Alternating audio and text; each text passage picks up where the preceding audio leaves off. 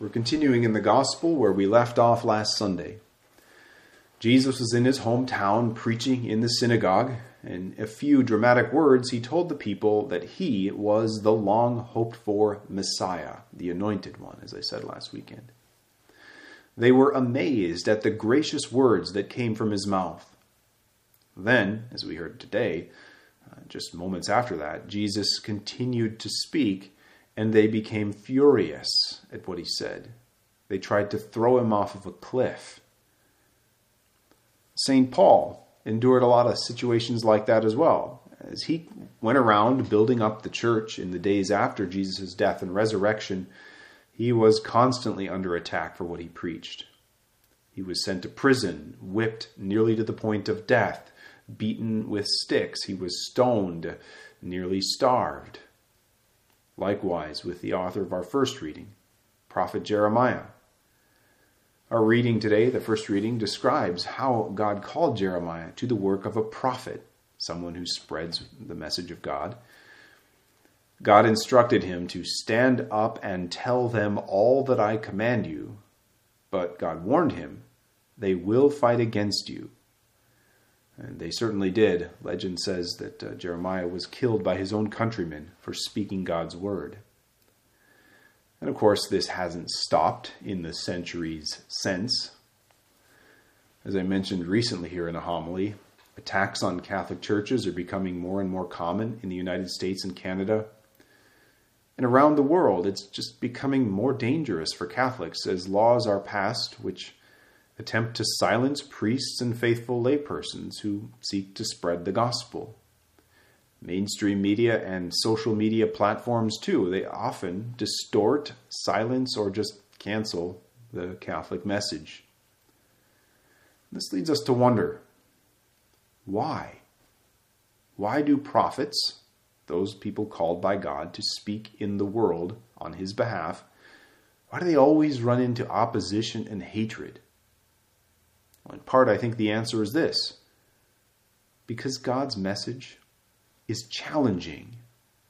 And if you don't find it challenging in some way yourself, you might be missing something. Jesus challenged the people in the synagogue at Nazareth. They had hoped the Messiah would punish all the non-Jewish or Gentile nations and favor the Jews when he came. But Jesus, in his talk, pointed back in history to the prophets Elijah and Elisha, who had helped members of those other nations. And Jesus did this to remind them that all the nations, not just the Jews, were to be recipients of the gospel, of the good news. The Jews, in a word, would not get the preferential treatment that many of them had hoped for. Those in the synagogue did not like what they heard. They reacted in anger, and they tried to kill the messenger. This just shows us that spreading the gospel in its entirety without weakening it was and remains a difficult and dangerous job because it challenges people to change their lives.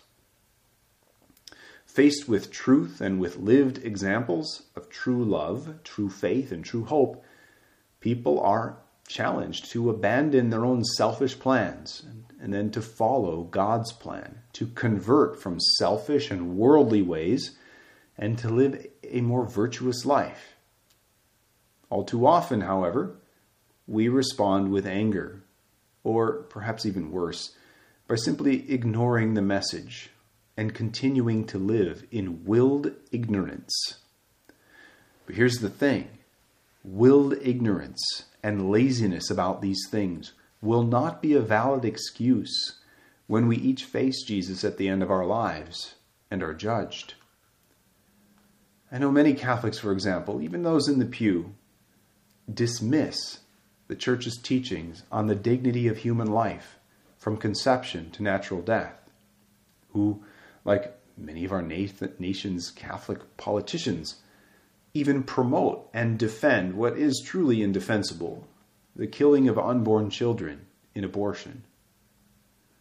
Many, too, ignore the Church's teachings on things that are related to that, contraception, The church's teaching on abstinence outside of marriage. Everyone, like, you're not supposed to have sex outside of a marriage.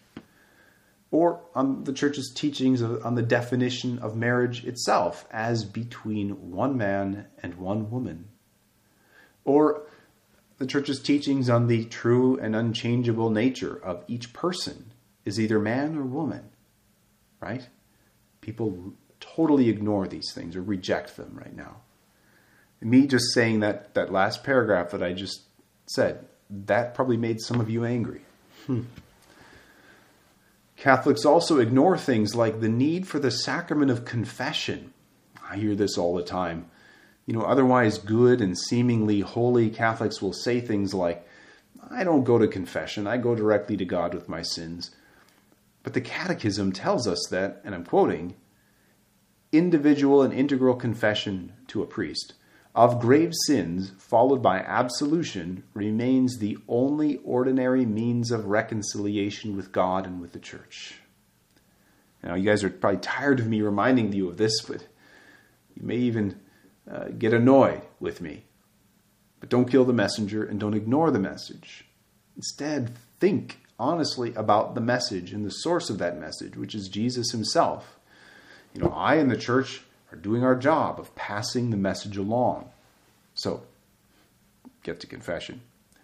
Similarly, if you've freely chosen to miss Sunday Mass, or if you've freely taken the Lord's name in vain, or if you've freely chosen to disobey any church teaching on serious moral matters, and you've not gone to confession, you really are putting your eternal life at risk.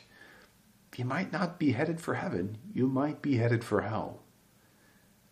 I know that sounds harsh, but I speak like that because as a spiritual father, I try to love every one of you the way a biological father ought to love his kids. You know, not with a superficial love in which, which worries about whether or not they're personally liked.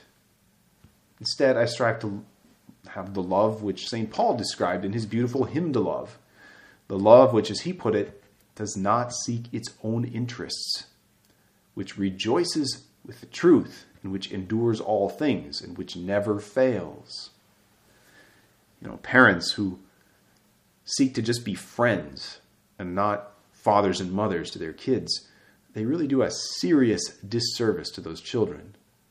Likewise, pastors who work at being liked by the people, by avoiding challenging truths, they do a disservice to the people. Saint Paul was writing out of, about a love which endures into heaven, into eternity. Jesus, speaking through the ministers of the Catholic Church, loves all people and invites all of them to get on the path to heaven. People don't like to hear his message because it means they must give up many of their own desires and conform their lives to the will of God. And, well, honestly, I think we're scared. We don't trust God enough to let him have his way with our lives. We hold back by dismissing the challenging parts of his message, by rationalizing our way out of them, or, sadly, by attacking the messengers. You know, if only we would just follow the example of the great saints who gave everything to God. Yeah, they were often poor. They, they were often persecuted. But they were still deeply happy, and there was a peace in their lives, even in the midst of hard, hardship. But most importantly of all, these saints, they now enjoy the unveiled face of God for all eternity in heaven. That's what we too should hope for. That's our goal. Let us all, as we approach Jesus in the Holy Eucharist, do so humbly, and let us all strive to be more docile to his teachings, so that he might be able to transform our lives and the world through us for the better, even if the world hates us. Amen.